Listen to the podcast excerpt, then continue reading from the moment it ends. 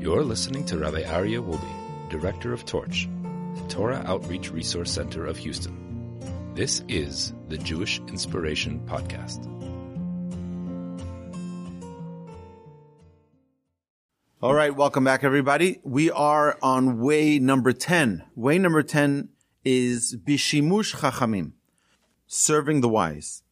So we started off saying how important study was, but study alone on our own isn't enough. We have to have mentorship. We need to have guidance. We need to have someone show us the way, because just opening up a book, as brilliant as the book might be, like the Bible, 5 books of Moses, is brilliant. But if you don't have the proper guidance, things can be misunderstood. Things can be taken out of context. Things can be terribly wrong if we don't have guidance from a teacher. So the Mishnah here teaches us to serve the wise, because more than just you learn from their wisdom, you will learn from the way they conduct their lives. You learn from how they deal with issues, how they treat others. I remember my rabbi of blessed memory, every time I spoke to him after my first child was born, he would ask me over the phone, he would ask me, so, how's the family? How's your wife? How are the kids? And then he would ask me a very odd question. He would say to me, do you wake up at night for your child? And of course, I do. And I told him I did. After a while, I asked him, I said, why do you keep asking me that question? You always ask me, do I wake up for my children? He said, because if you don't wake up for your children, you're not my student. Yeah, you can't feed your child. So many people say, I can't feed the child. Let my wife get out of bed and bring the child, right? And take and feed it. No. You can't feed the child? Wake up, get the baby from the crib. Bring it to your wife so she can feed the child. Learn. My grandfather said that the students of Rabbi Yeruchim, of his teacher, a Musar master in his conduct, he was a godly person, a very godly person. His student once went swimming with his rabbi, Rabbi Rocham. The student said, I learned more from how he swam than from all of his lectures. The awe, the reverence, the godliness. You'd think, oh, they're in the pool. It's, no. The seriousness was visible. He was able to see what a saintly, holy man this was. The Mishnah tells us, I've learned a lot from my teacher, more from my friends, and I learned the most from my students. Learn from everyone.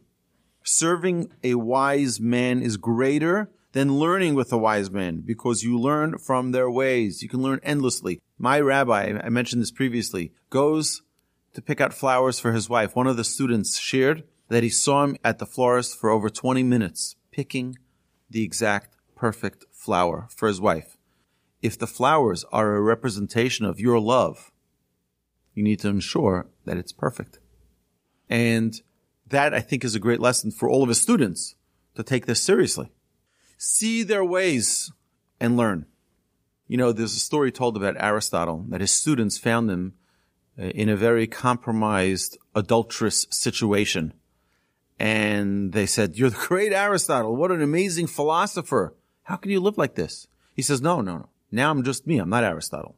There's no separation in Judaism between your front and your inner.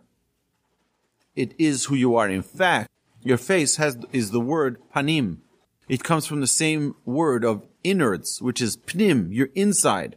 Your outside needs to reflect your inside. In fact, your outside does reflect your inside. Sometimes people want to just separate the two. But in reality, the inside and the out need to be the same.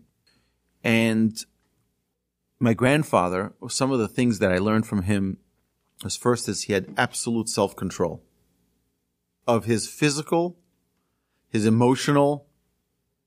He wouldn't ever burst out in anger and burst out in...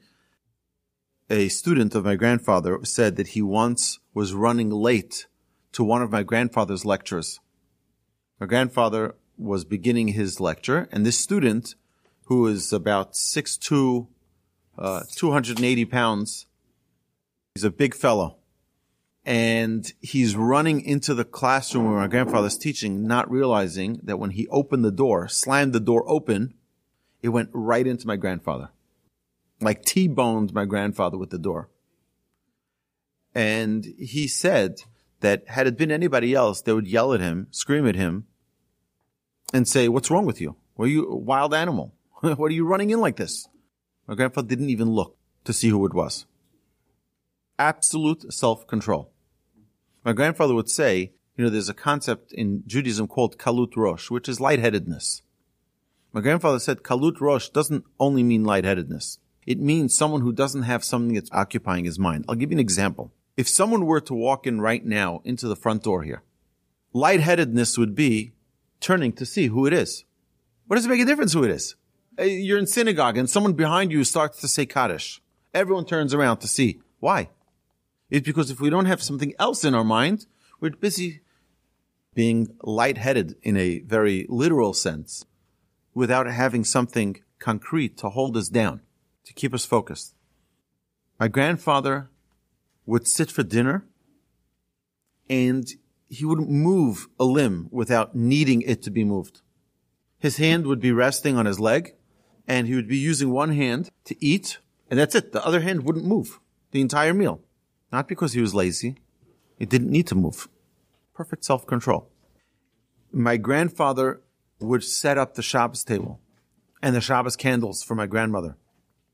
And he never let us help him. Even till his 90s. This is his mitzvah. This is his job. No one else does it for him. We asked him. I asked him every Friday when I was there. I would ask him, Saba, can I please help you? He said, no, this is my job. This is my responsibility. My grandfather never let anyone carry his tefillin for him. His tefillin, phylacteries, coming home from shul every morning, he wouldn't let anybody carry it for him. I asked him once, I said, Saba, why don't you let me carry it for you? He was in his late 80s at the time. He said, the tefillin are like the ark. It says the ark, those who carried the ark didn't carry the ark. The ark carried them. He says, my tefillin are my ark. It carries me. I don't carry it.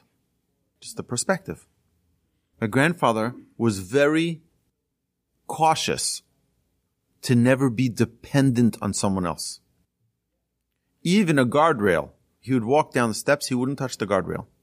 We become dependent. Many times, it's like, it's comfortable. It's easier for me. He wanted to be self-sufficient. So even the guardrail, he wouldn't hold on to. Why not? Didn't need.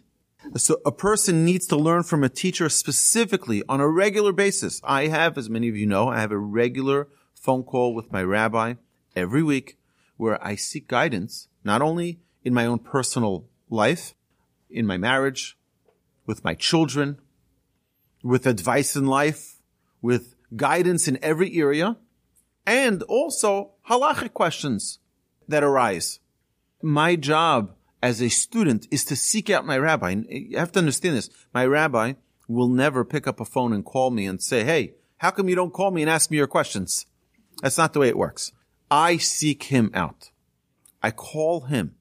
And if I don't, I remember once one of the students who learned with me by my rabbi, he had a question he needed to seek guidance for.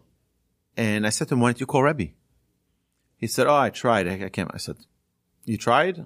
Or you tried. Let me show you how to try. I put it on the phone in the office, put it on speaker, and I dialed the number. And, of course, it goes to voicemail.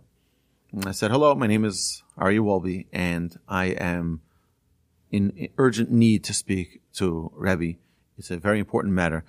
And I just continue talking till someone picks up the phone. And I said, here you go. And I hand him the phone. I said, that's trying. If you really want to speak to him, you have to seek him out. He's not going to seek you out. He's not going to be saying, hey, you haven't called me in 3 months. What's going on? You know, that's not the way it works. A person needs to have humility to ask. Ask a question. You know what asking a question means? It means that I'm deficient in knowledge and I'm accepting that. I'm accepting that deficiency. And it takes humility. You need to ask. I don't know everything. And because I don't know everything, I'm seeking someone who's wiser than me, I'm seeking their wisdom. Even idle chatter of a wise man, the Talmud says, is considered Torah learning. Even the idle chatter. You see two righteous people standing on a street corner, Torah scholars, and they're not talking about biblical sources. They're just together talking. Idle chatter is considered Torah because there's something to learn from that as well. To learn about life, you need a mentor, someone to guide you on a rational and consistent path. Human beings are subjective. We need someone to help give us objectivity. I shared the story many years ago, about 4 or 5 years ago. I was in Israel, and I had a very important meeting with my rabbi about a very specific matter. And my rabbi did not give me the advice I thought he would. He reprimanded me in a very severe and stern way. And as a student, I bowed my head and accepted. It's not going to always go, because my perspective is, this is the way I see life. Yeah, but you have blind spots. You have blind spots all around. And you need someone to bring those blind spots to your consciousness so that you don't continue living life with a mistake. It's very important for every person to have someone, a guide, a mentor, to share with you objectivity. Independence is human nature. We all want to be independent. But if you don't moderate it, it will stand in the way of your growth. Be a student of truth. Seek out truth. The most destructive disease is ignorance, not being connected with reality. Get in touch with those who understand life and pump them for information. Don't stop. Continue asking. You have to go find a teacher, and go find a teacher now. It could be the rabbi of your synagogue. It could be a torch rabbi. But you got to go out and seek them and get guidance. My grandfather, when he was, 75 years old, I asked him, do you have a Rebbe? The Mishnah says that everyone should always have a rabbi, someone they learn from, a Selech Harav, always make for yourself a rabbi. He's 75 years old. How many people are available for him to learn from? He told me who his rabbi was. I said, what? Your rabbi is 15, 20 years younger than you.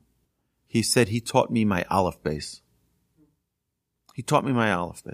That's how humble he was in front of his rabbi. I think they studied Kabbalah. And Kabbalah is all based on the letters of the alphabet. So that's what he was referring to. That he taught him the alphabet of Kabbalah, the Kabbalistic teachings. There are a few ideas to get us started, or things to ask. What does it mean to be a good person?